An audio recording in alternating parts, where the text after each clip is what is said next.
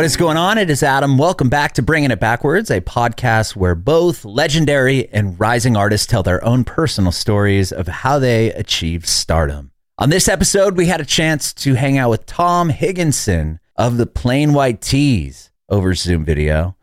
This is actually the second time we've had Tom on the podcast. The first time, my brother in law, Sean Olbs of the Eiffels, interviewed Tom because their bands had played together a handful of times so I was stoked that I had the opportunity to to chat with Tom and I watched the interview that my brother-in-law did and kind of did some follow-up questions. We recapped a little bit on their first conversation. Uh, but it was awesome to to really find out about how the Plain White T's got started. We talk about them getting signed, how they got their first manager.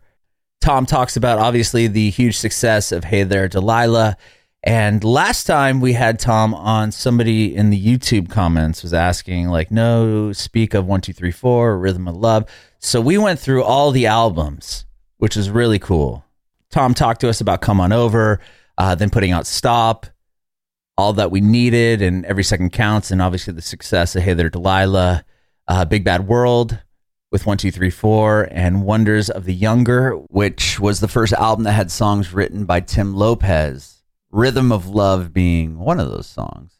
Um, he talks to us about American Nights, which was the album that they ended up putting out independently, and the music video for the song we talk about because Tom's son is the the star of the video, and we hear about them getting back onto Fearless Records and putting out Parallel Universe, and all about the new Plain White T's record, which is awesome. It is their self-titled album, and they've got a big tour coming up to support that as well.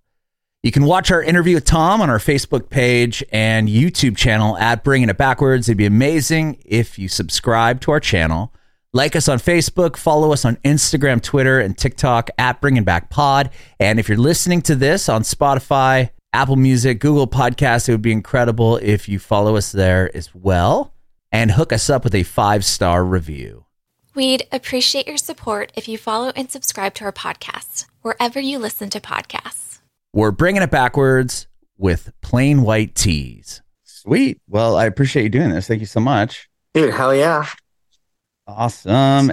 Actually, we've had uh, you on our podcast. You, my brother in law, actually interviewed you last time. He's in a band called the Eiffels, and he's played with you guys a few times. Yeah, Absolutely, for sure. Yeah, so I'm I'm excited that I get to chat with you. I've had uh, Tim on as well for his other project. Oh, nice. yeah, had a couple of members of the band, so it's cool to lots to of uh, Lots of Plain White T's love. Thank you. Yes, of course. uh, so I'd love to. Uh, I'd love to get your story. I'm really excited to to chat with you. Um, and I love the new album. I had a chance to hear it. Oh, kick ass! Cool. Thank you. Yeah, it's so good. It's so good. Um, a few of my a few of my favorite songs on the album you haven't even put out yet, so it's exciting. That's a good thing. Yeah. You know, it's it's funny because there's I, I feel you on that. There's a few songs that I would have probably went with. Like we kind of, for the most part, I don't know. Are we going already? By the way, yeah, yeah. We always we just roll it. Okay, yeah.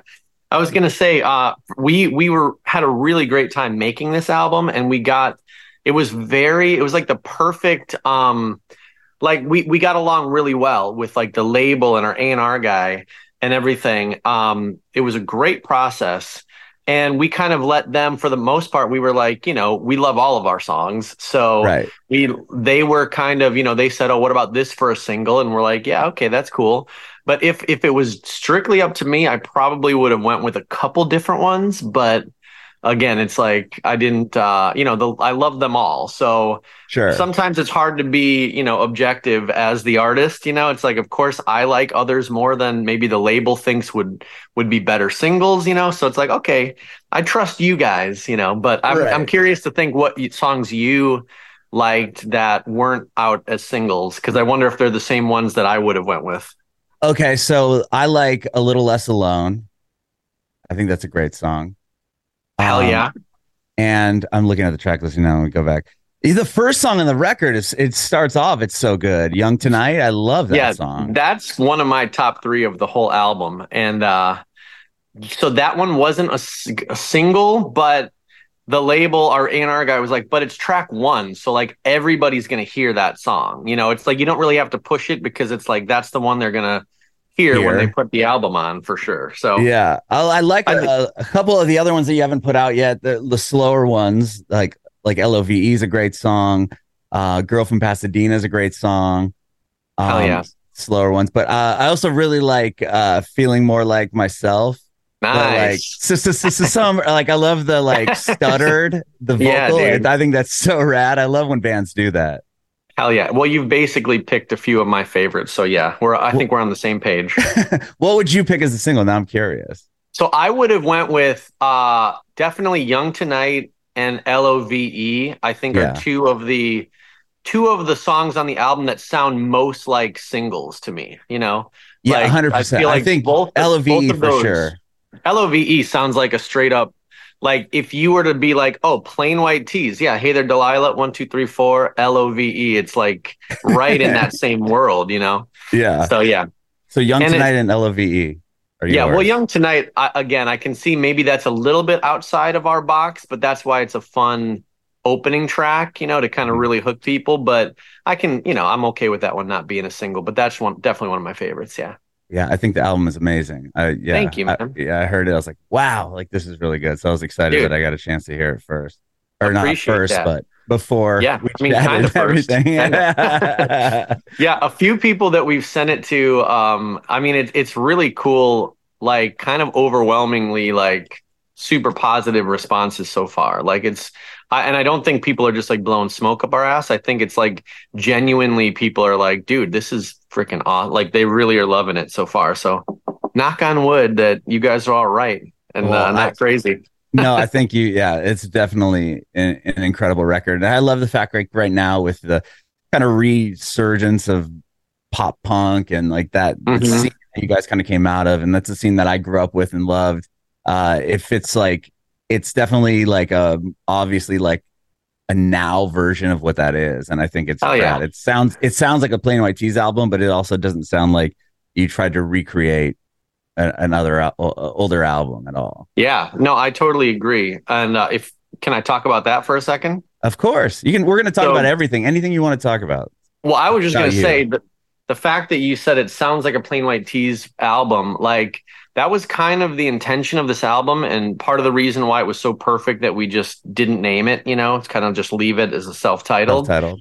because it's like we really tried to kind of focus in on like okay what is it that makes Plain White T's unique like what is our thing like because we always try to push ourselves and make every album a little bit different than the last and everything so we kind of like looked back at the at the the history of the band and it's like okay what is it about Plain White T's that makes us different you know that sets us apart? And we really tried to kind of hone in on those not like in a formulaic way but just like mm-hmm. kind of in the back of our minds especially in the production and everything. It was like yeah we don't want to overproduce anything. We want to keep everything kind of stripped down kind of raw kind of rough around the edges you know make sure the lyrics are all very honest very vulnerable. You know those are just some of the things along the way that we're like that maybe made these songs make the album above other ones because it was like no this feels more authentically Plain White T's like we Mhm. wanted to kind of hone in on the identity of the band and really try to make an album that sounded like well i couldn't hear any other band make an album like this this is Plain White T's you know A hundred hundred percent. That that you that's it. Yeah, I think you guys have accomplished that a hundred percent. Where Hell it's, yeah. it's got faster songs and it's got, but it has that same vibe uh, throughout the whole record. It's like okay, this is you know you have the slower ones, more that you know, hey there Delilah's, but also like faster songs, and then that first one just really set the tone for the whole album. It's like okay, this is really cool. Like just that yeah. intro guitar riff. I'm like, this is dope. I love that you love that song, dude, because that's like I said, that makes me happy because that's one of the ones I I was really stoked about too. Yeah, I mean, it definitely sets up the album, and I'm not in. It's not just like, oh, I listened to the first song. Like I listened to the whole album like three times, and I was like, damn, like still going back to that first one. I think that one's so good. Hell yeah. Well, that's you know, it's important to have a good track one to make people want to push play on the album. you know? sure, yeah, hundred percent. Um, well, rad. So I, I did. I watched your other interview with my brother-in-law, and, and you know, I've, and so I don't want to just totally do that same vibe, but I'm curious just uh, to hear from you. Uh, you're from Chicago area. Um, you talked about writing a song, your first song when you're in eighth grade, but prior to that, like, how did you get into music? Do you come from uh, artistic household, a musical household at all? You know, uh, my mom played a little bit. Like she had like a, a guitar laying around the house when I was a kid, and she'd have like her like you know, three or four just go to songs that she just kind of play once in a while, you know, and more like a hobby, right? Mm-hmm. And uh, my dad actually, this is a funny story. He's played the drums when he was like in high school and stuff. And he was in a band, but I have never, like to this day, I mean, I've got a drum set in my in my house. You know, I've got a studio in my freaking basement and I've I've never seen my dad sit behind a drum set and actually play. Like really? supposedly he's like some awesome drummer from like you know when he was younger. But uh, yeah, I've never I've never witnessed this myself. But maybe the story of him being an awesome drummer like made me think like, oh yeah, cool. I'm I got a little bit of music in my background or something. You know, maybe that gave me a little confidence to do it.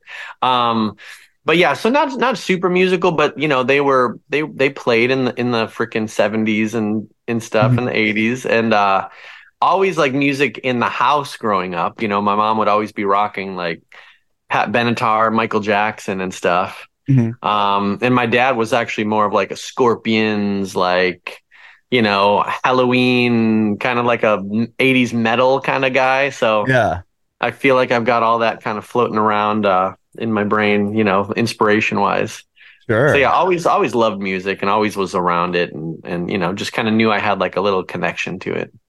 Cool. Um I know you you did talk about getting you got a drum set in like ninth grade, right? Wasn't that kind of your first real you said it was your yeah. first instrument, but it sounded like you had a band, a talent you played like a talent show or something before that and you wrote a song. so yeah, I did that. like I did a rap song at the eighth grade dance. Oh, it's so a rap it like, song. Yeah, it was literally like uh it was uh Heavy D and the Boyz. There was like a, an instrumental track that i had and i just me and my buddy tom sukup we wrote like a rap song and we did it at the eighth grade at the eighth grade talent show.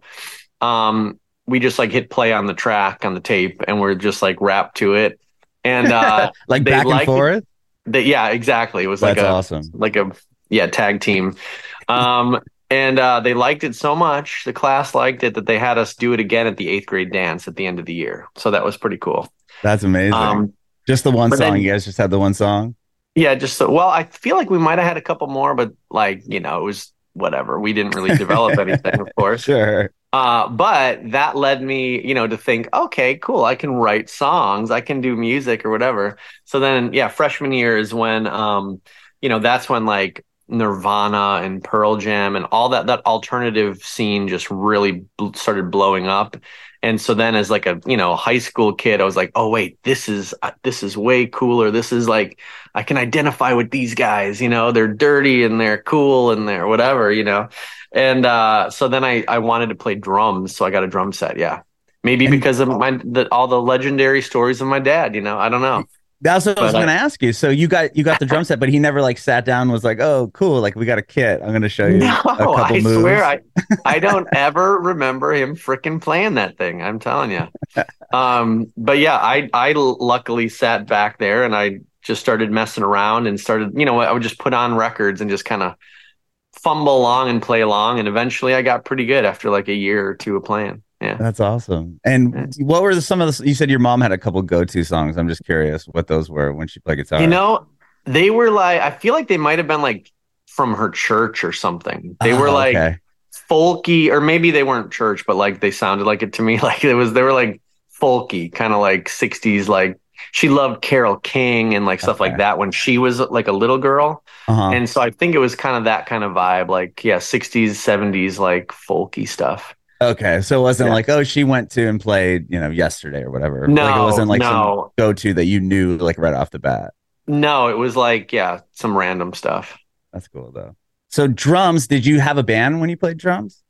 So my first band ever was called Harvey's Daughter, and that was yeah, I was the drummer for that band.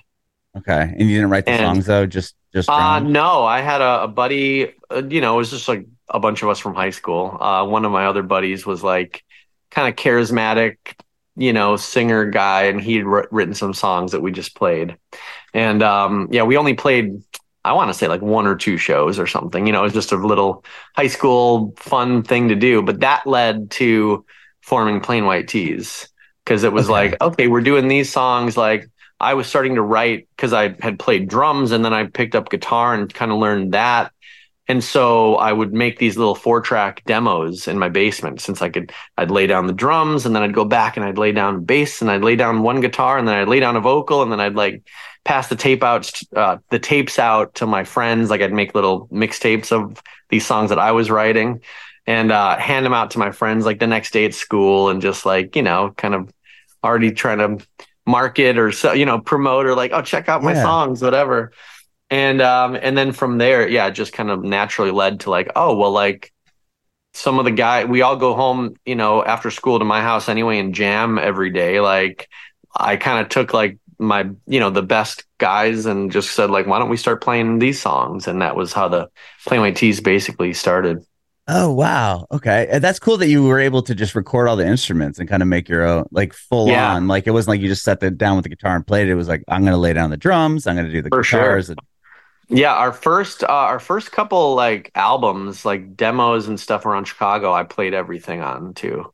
Really? Mhm. And they would you just had your your buddies would just play if you did live shows. Exactly, pretty much, yeah. Wow. And how Yeah. many of those songs from those original recordings ended up becoming Plain White T songs, if any? I mean, I mean, they were all technically Plain White T's songs because, yeah, from the first, like when the band started in '97, we Mhm. had a, a tape that we made. It was like a full length cassette tape that we would sell at shows and like we would get, you know, used to get gigs around the city and stuff. And yeah, that was, I played everything on that tape. And then um, we made an, a, a self released album called Come On Over Mhm. in 2000 or maybe 1999 2000 and um that's kind of what got us to like get a manager and you know start really blowing up around chicago and that one i didn't play everything but i played the drums and uh me and this uh, other guy guitar player in the band we kind of tag teamed like the guitars and the bass and stuff but yeah i played Okay. played drums on the i actually played drums on our album stop as well Oh, which was our really?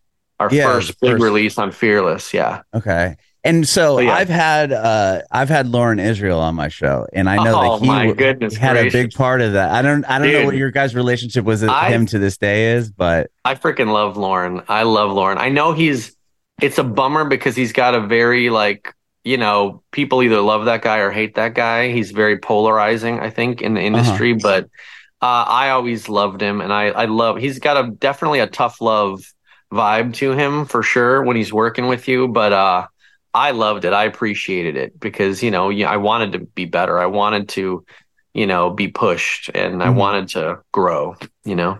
was he So yeah, the one that great. was he the one that that found you guys? Was he the one managing you or no?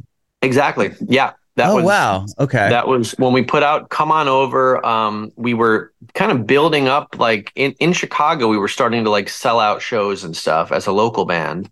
Mhm. And I think somehow he had gotten I think we had put a song on a comp CD or in some that was free in some surf magazine or something like that. Somehow he came across us and he like reached out to us through our website at the time. And he was working at Capitol Records at the time. So it was like, you know, it was like, oh, this big shot guy from Capitol Records, LA, he wants to manage us. Cool. And then he flew out and and we had like a meeting with him and we were all like, hell yeah, this guy's awesome. So we we just went for it. And he yeah, he really helped develop us from come on over to stop is when he came in the picture. And so stop was kind of the first thing he really taught me uh, a lot about just writing and just cutting the fat out of the songs and just really being, you know, focus, having focus within a song, you know, with your writing and everything. Like every line has to kind of lead to the same place and, you know, just dumb things that seem so obvious, un- but they're not until someone kind of points it out to you or shows you the way, you know, it's kind of cool. Yeah, I mean it's it's obviously helpful to have someone else go. Oh, well, you could probably take this out, or you could shorten this piece. or- Totally. Yeah. Um, and then somebody that had a track record. I mean, did you know of his work? I mean, he did the Bleed American album from Jimmy World. So, so yeah, that was kind of going on around that same time, actually. yeah, okay, So um Yeah, so he he had done Clarity. He had worked with them on Clarity. Oh, I didn't know he did Um, Clarity as well. Well, he was so he was on cap. He was at Capitol when they were on Capitol, and so I don't know that he had a big role, but I think he was one of the people to help them get them signed to Capitol. and Oh, so he was he was kind of you know background behind the scenes on Clarity, and Clarity was one of our favorite albums back then. Oh, so yeah, that album. definitely was like okay, this guy worked with Jimmy World, like hell yeah. and then he yeah he's credited I I want to say as like executive producer or like executive A&R or something on Bleed American. Um cuz yeah, they Jimmy Eat World got dropped by Capitol, but they were bros with Loren and so he kind of stayed on and helped them, you know, helped get the songs together for Bleed American with them. Wow. Yeah, because then they signed with DreamWorks, which then eventually just, you know, Yeah. became something else or whatever. Right, But right. I remember when I talked to him because we talked about your band, obviously, uh, but I didn't. I don't recall us talking about when you, you know, you all met or how you did. Uh, but yeah, I remember him talking about Jimmy World a bit too. But that's crazy. So he's the one that found you guys. It's still in Chicago, and then what? He flew you out to LA, and you start what working on what became Stop, or no, we did all that in Chicago actually. Oh, you did? Okay. yeah. so he we came out to recorded that. Chicago and helped you record Stop.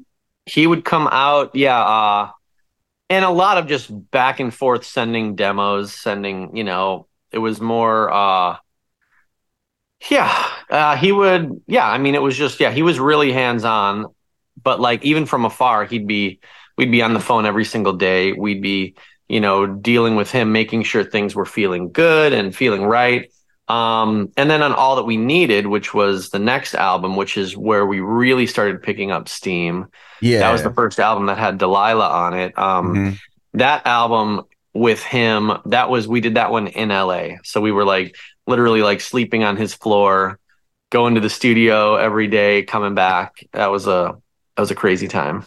Yeah, because you had signed with Fearless, right? Uh, and Mhm. originally with Stop, and now you're Yeah, so back we- on Fearless, which is awesome. So we made Stop on our own with Loren and with Uh-huh. a buddy of our a six our 16 year old friend actually like engineered that album, which is kind of crazy. Oh, wow. Um yeah like literally like in his basement we we tracked stop. And then that fearless picked up stop. So they signed us because of stop and then they re-released stop. Um Got it. and then we toured on that for a couple years. Yeah and then we put out all that we needed on fearless as well. And then that album did did so well on fearless that they upstreamed us to hollywood records. Mhm. um, so then our next three albums came out on Hollywood, and then uh, Hollywood dropped us, and yeah, we did. We kind of put out. We had a we had an album kind of half done with Hollywood that we finished up and put out on our own called American Nights. yeah, which is an awesome record. Thank I wanna, you. Yeah, I wanna, I mean, yeah, I want to talk to you about that album for sure because I love the yeah. video. That and I think your Oh, son is the he's the, the main character, right? yeah that's the coolest one of the coolest moments of the band that little like that that time in the career where we were really like on our own after after being on a major label and yeah that video with my son he was freaking five years old and he's just like a Well, little was he really? superstar yeah Oh my gosh, I love when Yeah. he like winks to the Mhm. to the girl. Like I was like, that is like that was my favorite part of the video. Yeah, and the little girl in the video is probably like eight or something she's like a full What- head yeah. taller than him and stuff They're Yeah, like so- walking, holding hands. Yeah, Yeah. she's like uh, quite So a bit funny, taller dude. than him. so funny Oh wow! Um, but yeah, and then we we came back to Fearless uh, for our 2018 album Parallel Universe, and then Mhm. now this one. Yeah, wow. Okay. Yeah. So with you just did the one on Fearless or two on Fearless, it sounds like, and then Yeah. with all all all that I needed, and then when Hollywood put put out Every Second Counts, that's when you Exactly. put you you put Delilah back onto that record too, right? There, you just added So- like a string section and a little bit more production. yeah. to it. So so we actually know we did the string section while we were still on Fearless, and there was a Hey There Delilah EP on Fearless that Oh, had the that. that had the string like the the radio version if you will and we actually made the video on fearless everything about that song was done on with fearless um and then we because that fear this is here's the crazy thing like back in the day the same exact song same exact video fearless records could get it to like sell 80,000 records, which was huge for us Oh, back yeah. in the day. But the same exact song and, and video on a major label is, you know, up to a billion streams almost. And, you know, Yeah. sold, it's actually sold like 5 million single, you know, plus. So funny that, that that extra push that the major had, you know, really was able to blow the song up more than Fearless could with the exact same song. But because of that, I mean, Fearless was still a really like an indie label back then. So Oh, and they had like like, said- some of the best bands. I mean, Fearless. It was like Fearless, Vagrant, uh, oh yeah, Victory, which yeah, uh, and like those um, Drive-Thru, like those are all the bands. Like you'd see a band get signed to Fearless, it was like, oh, who is this band? And it was Totally. go to check them out via in just because they were signed to the label. yeah, absolutely. And I feel like a lot of that, like not like it wasn't our doing, but like I think we the synergy with us and Fearless with that album really kind of propelled both of us to really, you know, do great Mhm. things. Um, so yeah, kind of coming back to Fearless, they're a much bigger label now. They have so much more connections. They've grown so much. So it's kind of just the perfect, like, I don't know, it's a nice, a nice full circle, you know, moment for us to come back to Fearless and, and, you know, kind of back to our roots kind of a thing. Yeah, it must have been. I mean, was Delilah a massive hit on Fearless, or it didn't become like radio hit until? no, it was like a, it was a massive, like, underground indie hit. on Right. Fearless, you know? Okay. Yeah. So once you like signed they- to Hollywood, they they're the ones that got it on so the once we signed to everything else. Hollywood, once we signed to Hollywood, Delilah was not on the album because it was an old song. Right. So we made every second counts. Um, we put out every second counts, 12 Mhm. song album, and hate was the first single. Hate is a strong word, but I Yeah, really, really, really don't like you. And that did really well on alternative radio. That was like a top 20 song on alternative radio. And then it was like time for single number two. And uh, the head of the label, Bob Cavallo, he came out to one of our shows as we were like blowing up with hate on the radio. Mm-hmm. And, you know, we played hate. The whole crowd's singing along, going crazy. It's a, it's a, you know, a pseudo hit right now on the radio. Cool. Oh yeah. And then we, two songs later, we play Hey There Delilah, and the crowd is even crazier and louder and singing every word. And so he, the head of the label, happens to be there for it. He turns to the A and R guy and he's like, "What the hell song is this?" And it was like, "Oh yeah, this is on their last album." And it's like, "Oh well, can we get it?" And it was like, "Yeah." And we, so we, because of of the the crowd and that because the song had already kind of had that grassroots fan base Uh huh. um that pr- that was like showed him that this song should be the next single. And we actually fought it for about a day. We're like no way that song's already out. That's already sold 80,000 copies you know? What are you talking about? And then we thought about it and like well seems like a lot of people like that song so maybe we should like let it be heard by you know millions of people and maybe millions of people will like it you know it was like it didn't take us long to kind of think but our first reaction was like no way man that song's old that song was already out you know our fans already know that one you know Right. So- Which would be your instinct, right? I mean, you're like you're totally but luck- you know people luckily that like we our didn't band. Yeah. luckily we didn't get in our own way with that one and we stepped out and we let let the label do their thing and sure enough they were they were right. Good. So thank you bob cavallo. Thank you for uh being a, a good label head you know? Yeah, I, He remember knew I what was in was doing. college when that came out, and um, I remember that was everywhere at the time. I mean, you couldn't go anywhere without hearing that song. yeah. Hell yeah. So well we have been a could trip because we were too busy we were too busy playing it everywhere every day. Like we kind of missed that like you couldn't escape the song because we were i mean i've never worked so hard in my life. You'd think being in a in a band like you know the days of like sleeping in the van and like crashing on people's couches and you know driving yourself eating frickin' taco bell and you know getting to the gig you think those are like the hard days?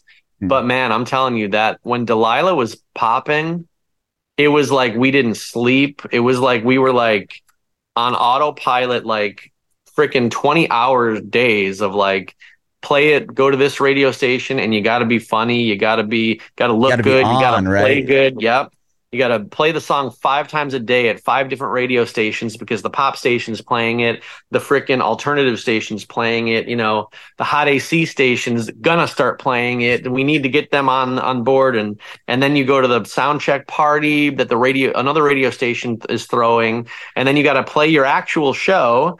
And then it's like we would fly a red eye flight, try to sleep on the plane, land, and get picked up by the radio rep in the next city and go do the whole thing again for like three or four months straight, like blowing up the song. And I don't definitely don't regret it, but it's crazy that like, yeah, that was the hardest thing we've ever done is is have a hit, you know? Oh yeah. not like not like making the hit, not like working, you know, building the hit, but like actually when the song was a hit, we didn't get to enjoy that at all until, you know, I mean, I'm still enjoying it. I've, you know, obviously it's it's it's done well for us. So I'm I'm super grateful. But yeah, it was it was crazy. It was a lot Yeah. of work. We, I mean, the I- only the only way we would know like that it was what was happening was just all of our friends like, oh dude, I heard the song at freaking you know the airport or I heard the song at you know Chipotle or you know it was like that was the fun of it was like the friends and family like kind of cheering us on from the sidelines and kind of letting us know how how things are doing, you know. But yeah, other than that, we were just like blinders on, just constantly going. Like we Right. literally got told our song was number one on the radio, like a number one on Billboard or whatever. yeah. Like right before like we had to go on stage and play a show. So it was like, you guys, you're number one. Like, oh, cheers. We took like a picture and it was like, okay, on stage and then play a show. You know, it was, it was just constant, man. It was crazy Wow. no time to celebrate until when we when we did the when we went to the Grammys finally, which was you know the fe- February of the following year. This Delilah was like really big. That was like the summer of mm-hmm. 2007 when we were going crazy. And then yeah, not until pretty much February January February of of 2008, like 6 months later that we actually got to be look at each other and be like, "Holy shit, we're at the fucking Grammys right now." You know what I mean? Like like that's when it all kind of finally sunk in like damn this is like we did it like we had this you know it was it was a good moment that we all could kind of like kind of congratulate each other like dude holy shit you know Yeah, we're Pretty here. cool. Like this is crazy. yeah yeah Wow. Yeah, I, I did. I was on the radio for a lot of years, like in San Diego, and we played you guys on 91X a million times, and I was on Live 105 in San Francisco. We played you a million times. But Oh, um, yeah. I could, I remember bands coming in, you know, on that, like, okay, we got a single, and you'd, you know, the radio rep would drive them, and they'd do an interview, and then oh yeah. you'd go in the conference room and you you guys uh, you'd have to sit there and play to the people at the station. Maybe they'd have like some winners come and like oh yeah. I would, you know, I saw so many bands have to do that that grind, and it's like, like you said, I mean, that's when, yeah, it's a lot of work, obviously, prior to that, but when you get to that level, it's like nonstop. Like you just see it in the band's eyes. They're like, we love this, but we can't even really enjoy it at this moment because it's just like go, go, go, go, go, go, go. totally and like literally i'm not even exaggerating at least three of those every single day oh, You know, yeah, because so, there's like- like, two alternative stations in the market. You have Yeah. like three pop stations you have to go Yeah. to. Oh, but I mean, it worked obviously because these stations, whatever we greased the palm or whatever you call, you know, it's like we did the work so that they played the song more and they pushed it up and they, you know, it was like like Rihanna Umbrella was number one and we, you know, we we knocked her off number one. That's pretty pretty crazy, you know. no, that's amazing. That's, And there's some fun fact that, like, I think for the first time, like, I don't know, the first time in year, it was, uh, might have been the first time ever, but like, definitely the first time in a long time. The song, I'm pretty sure, was came into the top 10. And one week at a time, it was like 10. The next week, it was number nine. The next week, it was number eight. The next week, like, it went all Oh, the way every week, it went up one notch all the way to number one. Like That's I think that's yeah. I, I I- there's some stats statistic like you know about that like first time in 25 years that that's ha- or something like that. I don't know. Yeah, Kinda that's cool. cool. Yeah, to see it grow like that. I mean, then Yeah. So number every one. week we were all like, "Holy shit!" You know, it's like still going. number We're eight. still, you know, oh, we're yeah, at seven. yeah. This episode is brought to you by Dragon Ball Legends, the ultimate Dragon Ball experience on your mobile device.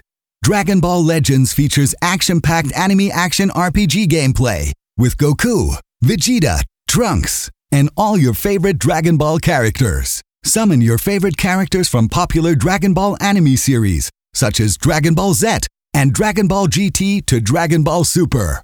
Fight in real time against friendly or rival Dragon Ball players from across the globe in live PvP battles. Enter ratings matches with your favorite Dragon Ball characters and earn rating points and rewards. Unite with friends to defeat powerful foes in co op. Dragon Ball Legends features the best anime fighting scenes on your mobile device. And now, Legends Festival is on, so you can get up to 300 free summon tickets. Are you ready? Download Dragon Ball Legends today. Available for free on both iOS and Android devices. I'm just curious on like having your you know your mom's a guitar player, your dad's a drummer, like seeing you guys succeed in that way was that that must have been pretty special for them to see too.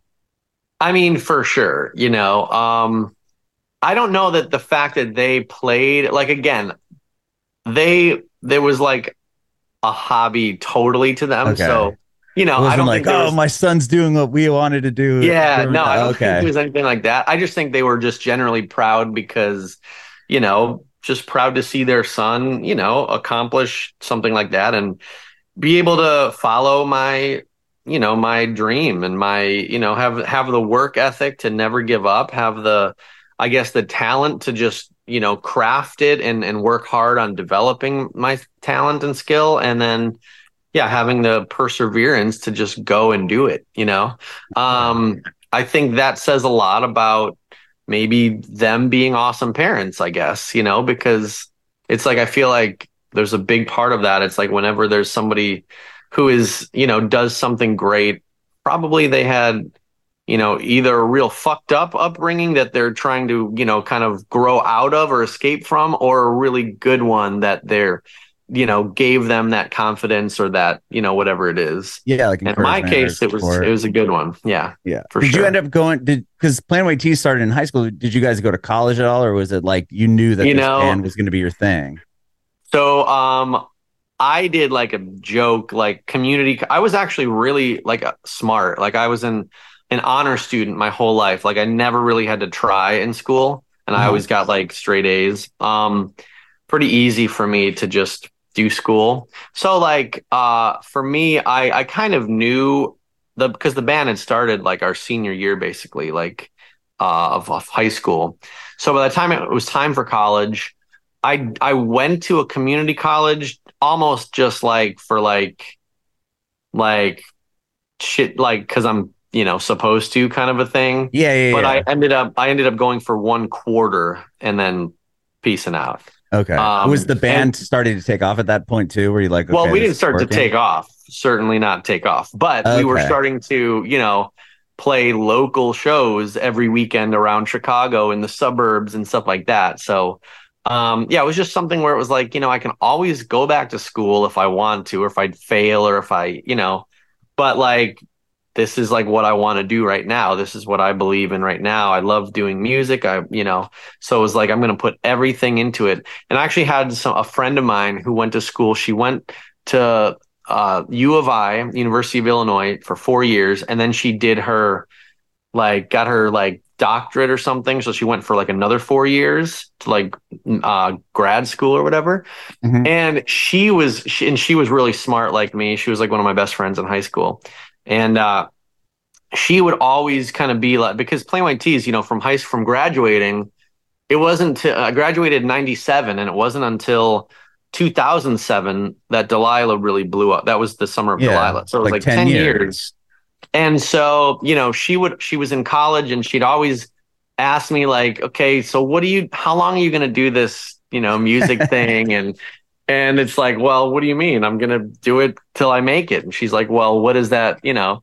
And I'm like, "Well, listen, you're in school for another fucking 5 years still. So Yeah. I'll probably beat you to my career, you know, I'll beat you there kind of thing. So it's kind of Yeah. like a fun, like if you think about like, yeah, to like go to college, that's four years. So it's like, okay, let's see where I'm at in four years, where all my friends are kind of going to college and I'll do the band thing. And it was like within four years, I mean, we were selling out venues in Chicago. We were like, you know, like I said, hooked up with Loren Israel. I think actually probably on Fearless Records by then, touring the country and stuff.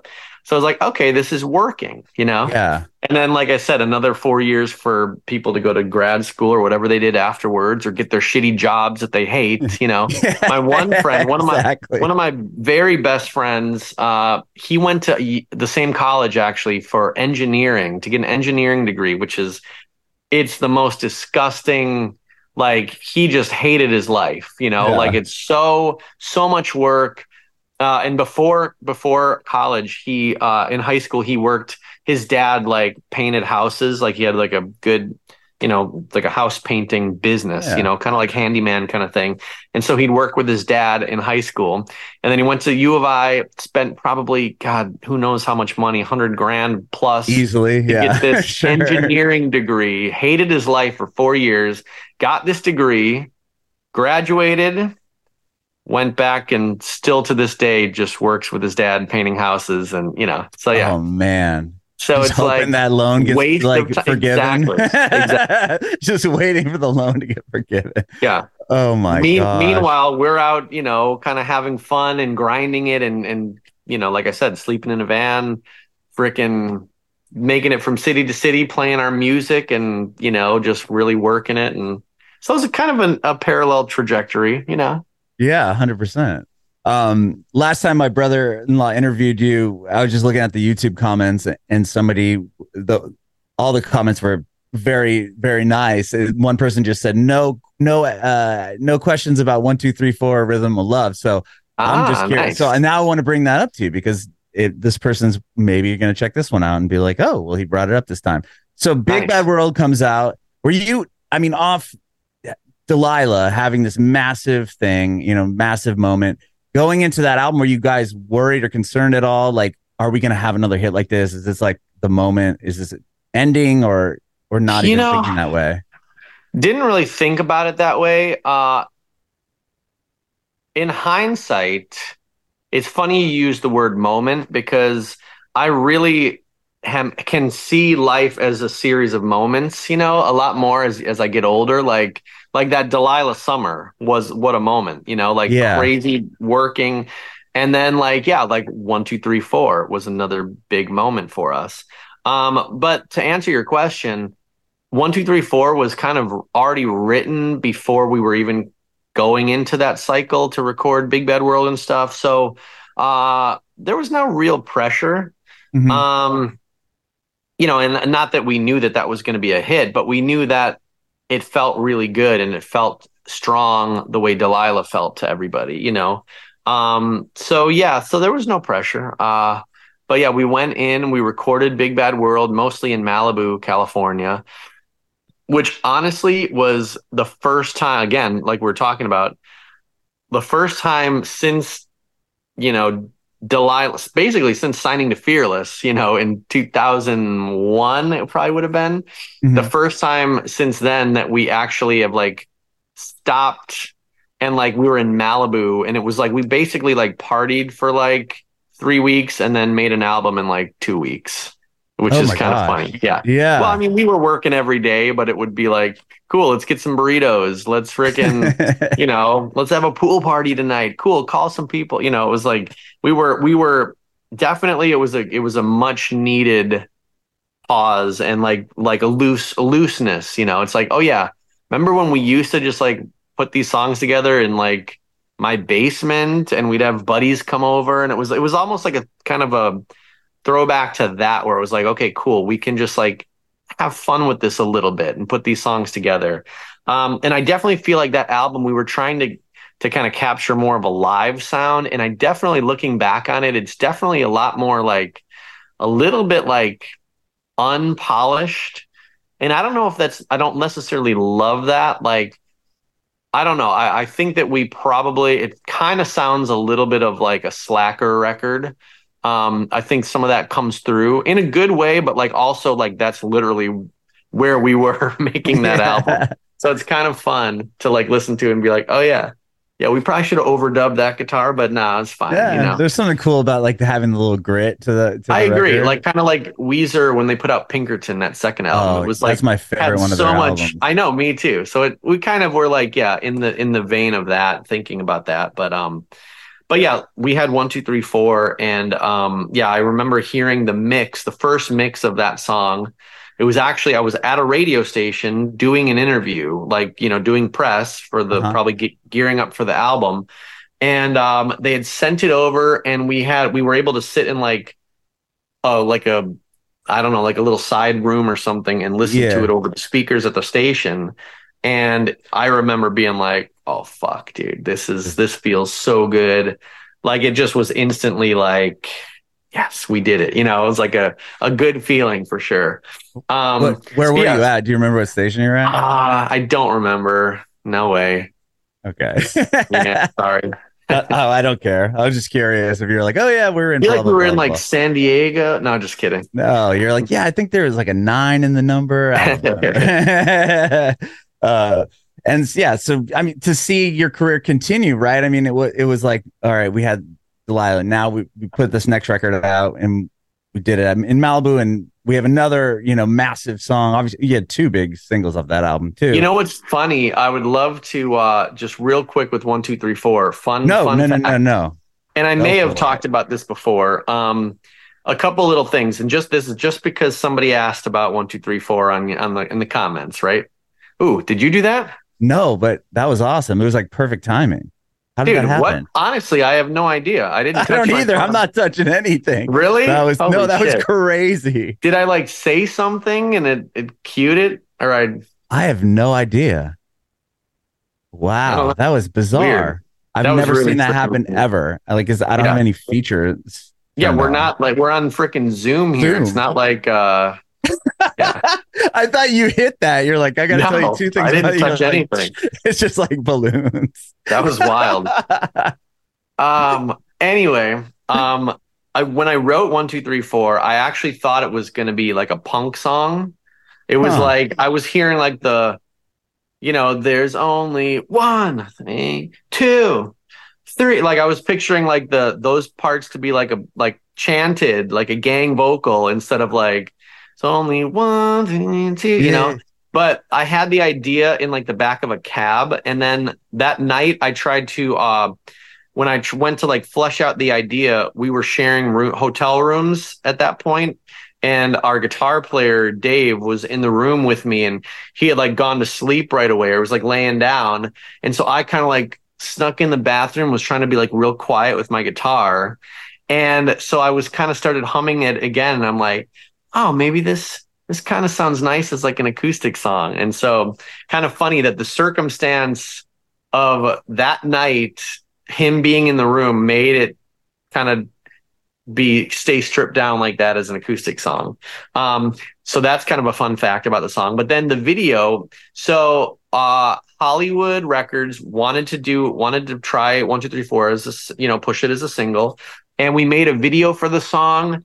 And the song was kind of like doing okay at radio, but it wasn't wasn't like wasn't like slamming right. It was kind of going Mhm. slow and we made a video for the song and um Hollywood did not like the video. And so they were not going to push a video and they were going to stop pushing the song. Like they Oh, were going to wow. let the song just kind of do its thing and fizzle out.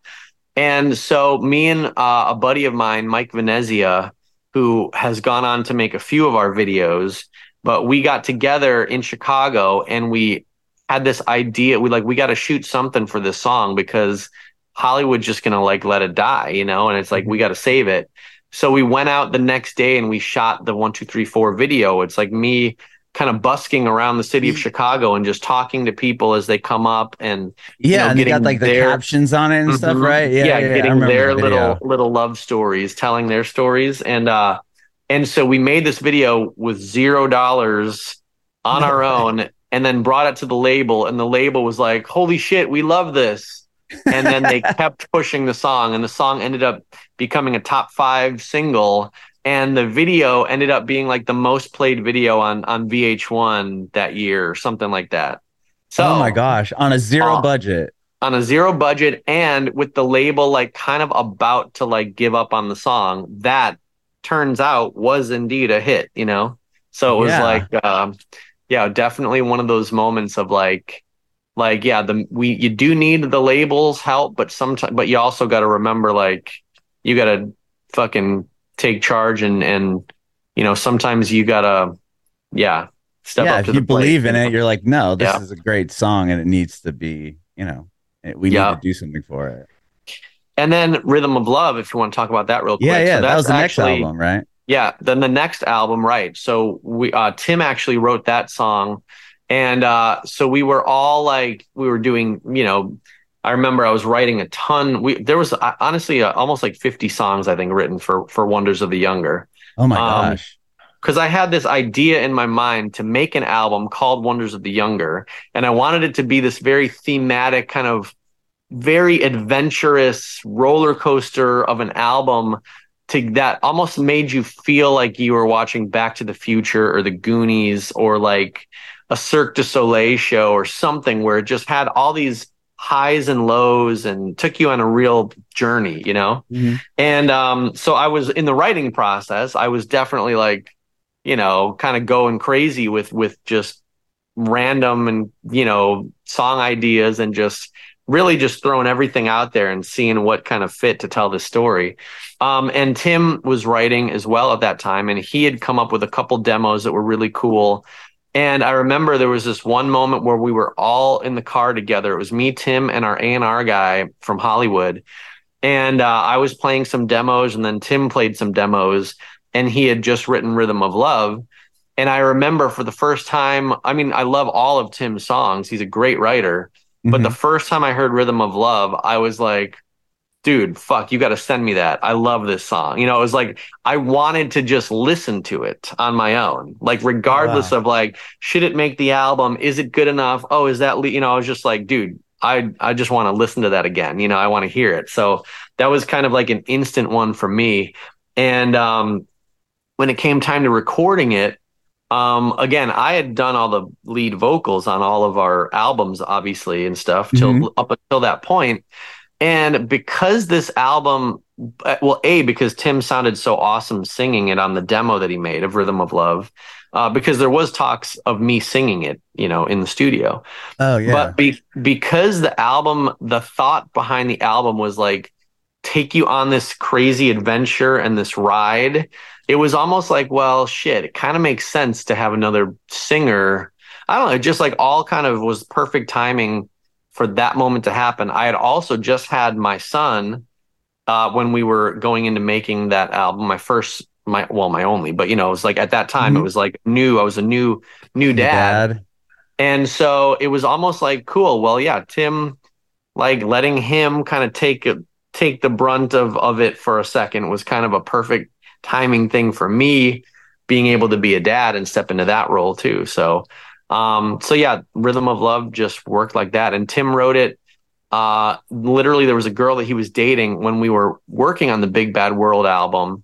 Um, it was actually his, I think, first ever childhood crush when he was like 11 or something and he had ran into her in Santa Barbara or something reconnected and they were dating a little bit while we were making Big Bad World in Malibu so that worked out nice we were out in California Yeah. and uh you know they didn't really last you know more than that summer but it made him uh you know gave him the inspiration to write that song Yeah. He had a big record out of it. yeah exactly Does he sing body parts on that album too? exactly yep those are his two on that that yeah. album So he kind of he comes. Yeah, it has that kind of uh, up- up and down, like you were saying, just like that totally that you guys are going with. Yep Um, and we talked earlier about how American Nights was when you guys kind of left Hollywood, right? Left Hollywood Records at that point. Yeah. And that album actually is probably the most that album's such a weird one for me. I love it, but it's definitely the, it's very it's I don't know, maybe just because Tim has a lot more, he's singing a lot more on it. The tumultuous time we had at the label, you know, it was like Hollywood Records, we had the best experience with them. But for some reason on that making that American Nights album on Hollywood, you know, while we were still on Hollywood, that was like the first time we were ever kind of butting heads and there was ever like a, a uh, you know, like a rift. Is that the right word? Yeah, Like, like, a uh, rift between you guys. Yeah. Yeah, that was like the only time we ever really had an issue. They were it was I, I loved every everything about Hollywood, all the people there.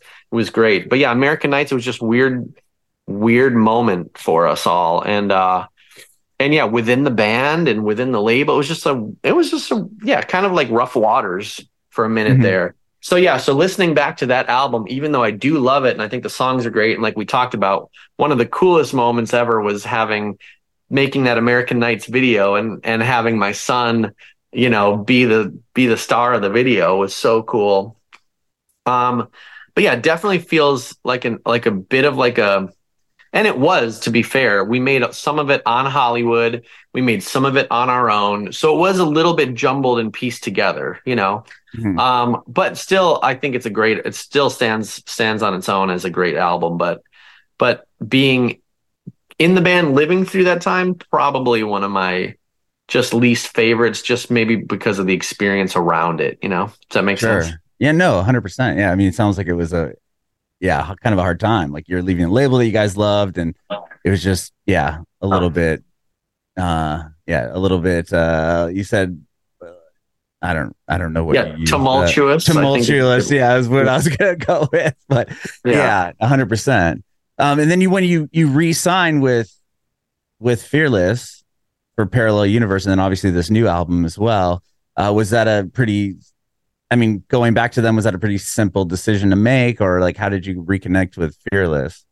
Absolutely. I mean, we had a lot of love there, obviously. Um, you know, because like I was saying earlier, it's like we kind of both kind of, you know, uh owed each other a little bit of that. Like we, we the synergy there at the in the early days was so great for both of us, you know, just to really help build both of uh, you know, the band and the label. And so yeah, coming back just felt like it felt natural, kind of just like going home, you know what I mean?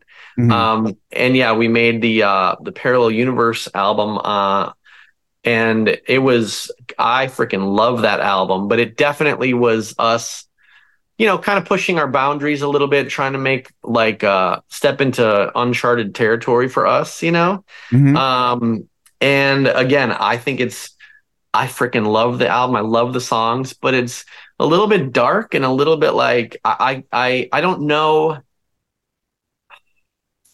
It doesn't necessarily. It feels like the Plain White T's. The, that's the whole reason we called it Parallel Universe because it was like the T's, but like if things if you know if if things had gone super differently in life or in the world, like that's what the T's would sound like, kind of. In a, yeah, like a darker parallel version of universe. Yeah, yeah, exactly. yeah, yeah, hundred percent. exactly. No, Yep. That's interesting that you say that because it is de- yeah, it's definitely a darker record. I mean, you're uh Bury Me, like just like the the, Sure. the the the songs on the album, you're like, oh, okay. Like now it makes sense why you would have called it Parallel Universe. Yeah, Um, absolutely. And again, it's like I loved I I love the album uh but but now as we are moving past the pandemic and into this new chapter of of Plain White T's, I feel like like we kind of talked about earlier, really like looking at the whole career, looking at the the discography and just really figuring out what is it about us that that makes us the Plain White T's, you know? It's like I don't know. We I don't know why we've never really thought of doing that in the past. You know, we'd all just we our past albums were just kind of like where we were at the moment and just feeling, you know, just kind of like going with our our guts and and our you know flowing. Like I was kind like for some reason in 2017 when we were writing Parallel Universe, it was a little bit darker of a time. Even though you'd think through the pandemic that was, you know, we didn't know we were uh, what what About we were hit. yeah, exactly. Um, but you know, I I do think through the pandemic that level that was like a reset button for everything. You know, I was like, okay, you know what? Like we're lucky to be here. We're lucky to be able to go play shows again. Like for a minute there, when the pandemic first started, it was like, man, are live shows even going to be a thing anymore? You know, it was like, are we ever going to be on stage again? It's going to be year, and it was, you know, a good year and a half or so before we could even, you know, get on a stage. And I, I remember one of the first shows playing after pandemic, there was like a plexiglass, like shield kind of thing between on the stage between the stage and the audience. And you know everybody had masks on in the crowd and it was it was weird man. But it was like you felt great to be able to like to come out on the other end of it you know? And so definitely it reinvigorated the band and just that sense of you know hope and um just everything that i think the band stood for, especially in the earlier days. You know, there's still some of that in Parallel Universe and everything, mm-hmm. but like just again, Parallel got a little bit dark. We, you know, and, and this album I think is kind of coming out, like I said, the other side of all of that. It's kind of kind of fun if you listen to the discography that it does feel like you can kind of see point A and point B, and you know what I mean. It's like a, it mm-hmm. is kind of a cool ride through through the whole thing, but but yeah, I, I'm I'm really excited about this album, and uh, it feels it feels the most authentically Plain White T's album that we've ever made. Yeah, and it sounded like when we were talking about earlier, you went into it looking at the discography, going, okay, what what is the not saying that you're going to recreate it like we said earlier, but it was like it was more intentional. Like we want this to be a Plain White T's record. Like what would that be? What would that look like? Exactly. And again, it's like yeah, because we made Wonders of the Younger we made parallel universe. You know these were even american nights where we were. It sounds a little bit more organic but it still was i don't know it wasn't the same. It was this just the process this time was just so easy so smooth and um and yeah just so i don't know yeah easy is i think really the word. It was like we like it once we kind of figured out like oh yeah let's make a straight up Plain White T's album, like keep it kind of mostly acoustic. Like you said, there's still a lot of up tempo songs, but mm-hmm. everything's kind of anchored around like an acoustic riff or something. Um, you know, make sure the lyrics are all very honest, very vulnerable. Keep the production raw and kind of rough around the edges, but it's still, it doesn't sound like Big Bad World raw. It sounds a little bit more like raw with with energy still or something you know it has a it has definitely like a a funness to it and an energy to it that I think uh, I don't know that we've ever had. Even like our slower songs, like like L O V E, it has such a bounce and a playfulness, like that it doesn't feel like it's just an acoustic chill song. You know? Yeah, and I love the lyrics too. That you, I mean, the whole the, the lyrics in the album are great, but the references you make, especially in, in Love, I'm like, oh, that's brilliant. yeah, I love that line. Uh, if Dali painted you, you'd be surreal. I yeah, that. that. was gonna say that was my favorite one where you talk about oh, Dali. Nice. I was like, damn, like that was really great, really, really creative. Um, nice. Are you still doing? I know you had a couple other projects going on, maybe more so during the pandemic, and then you know you have your label. Is that all yeah. Oh, yeah. That's everything? still going. Actually, the label. It's funny because we. It's been kind of a slow year for the label, but in 2024, I'm pretty sure we're going to release at least two two to three full albums uh, next year with with with uh, three of our artists. So um, it's going to be a busy year for the label next year. Uh, side projects because of I've been so involved with the T's album for this last year and a half. Mm-hmm. Um, been kind of on hold. I know I'm, I'm jonesing so bad to like make an, a new Million Miler album. That's like my my 80s themed synth pop, uh, yeah, you know, yeah. solo project. It's so I love that project and that album that I made. Um, but yeah, haven't uh haven't done that in a minute just because it's been uh, yeah, all know, plain white in, in T's Town for sure. Yeah. There's actually a TLB, my my side project I play drums for. Yeah, we're actually about to release a Christmas song, so that's fun. No, that's awesome. Yeah. So yeah. that's been yeah. Since the T's album has been done for a couple months, I've been able to kind of okay, like do some other things and think about anything outside the T's for a minute. Yeah. That's rad. Yeah, I had uh, Fairview on my show before oh, too. Hell I think they're signed to your label, right? Yeah. Oh yeah. That's that's one of the we're almost finishing up, ready to finish up a, a full album with them. Wow, that's cool. That's really so yeah. Cool. In between, I've been kind of doing doing all the you're all you know some of the other stuff behind the scenes. Yeah. Yeah. Um, what about a tour for Plain T's for this album? Have you you yeah, I believe, yet, uh, or have you? We have not. I believe. I don't. When are you going to air this? Do you know? I was going to air it around the time the album comes out, but we could push okay, it. Okay, so yeah, I'm pretty sure we're announcing uh like a week before the album, I'm pretty sure we're announcing uh, we're gonna do like a, a U.S. Uh, like a winter tour, um, January, February. Yeah. Oh wow! Oh, so coming up real quick. Yeah. Oh yeah. Ah, you know, uh, I'm in Nashville now. You coming here? Dude, I'm in Nashville right now. Are you really? I Well, am. thought yeah. you lived in Chicago. No Well, way. I moved to Nashville. no way. Yeah. Well, I'm gonna. mean, I still have the Chicago place, but yeah, I'm I'm spending most of my time here. Well, um, after the uh, once I stop this recording, I'm curious to see where you're at. Yeah, Um, well, dude, thank you so much for doing this, man. This has been such a fun conversation. I'm so excited that I had a chance to talk to you. Yeah, dude. Thank you. Um, and yeah, glad you're glad you love the uh the album. I mean, I really do feel like when people hear this, there's gonna it's gonna just feel it's gonna feel fresh. It's gonna feel fun. It's gonna feel like Plain White T's in the best all the best ways. I think so. Yeah, That's awesome. So with the tour though, you can you you just know you're doing US. You said we UK. are coming to Nashville. Yeah, Okay. Na- there's That's a awesome. Date. Yeah. Amazing. Well, uh, again, Tom, thank you so much. I have one more quick question for you.